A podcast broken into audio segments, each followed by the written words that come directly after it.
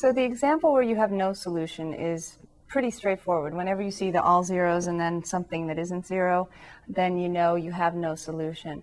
It takes a little more practice to, to learn how to write the solution when you have infinitely many solutions. So we're going to start first with the example that I've already shown you of two variables. Now I made different equations, but they actually, actually end up doing the same thing.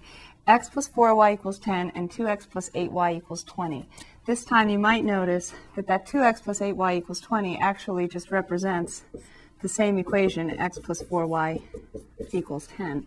So we have two of the same equations, so we know the solution should be the same stupid line, the same line, x plus 4y equals 10. Now, if I wanted to write that line differently, I could solve for x.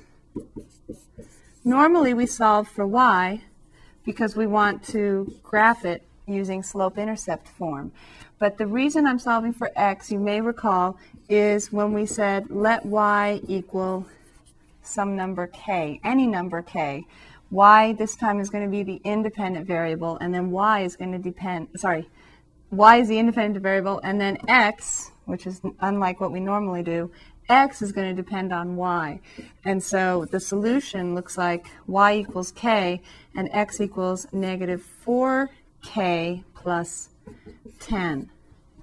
So either in this form as two coordinates or as x equals negative 4k plus 10 and y equals k. And this is how the solution looks in two variables. Now what I need to do is show you how to apply that to your Gauss-Jordan row reduction. So let's take this system 1, 4, 10, and 2, 8, 20. I've already done one example with different equations, but just so it's really firm in your minds what's going on when there are two variables, I'm going to do another example because when we get into working with three variables and more, suddenly it becomes very abstract and it seems like students tend to just say, well, what do I need to memorize to, to do this problem? But if you remember the two variables, it'll help you because we all understand the idea of a line where x depends on y.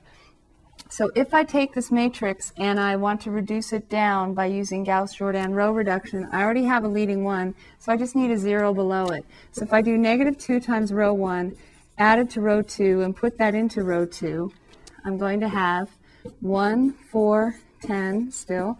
And then I'll have negative 2 plus 2 is 0. Negative 8 plus 8 is also 0. And then negative 20 plus 20 is 0 as well. So this gives us the row 0 equals 0, which is the no new information. Nothing substantial here.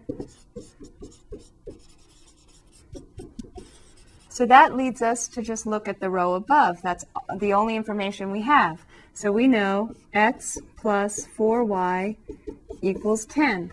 That's just the equation of the line, which represents an infinite number of points. Now the only thing is, for this example and then for more dimensions, we like to use a different kind of notation. We like to solve for x.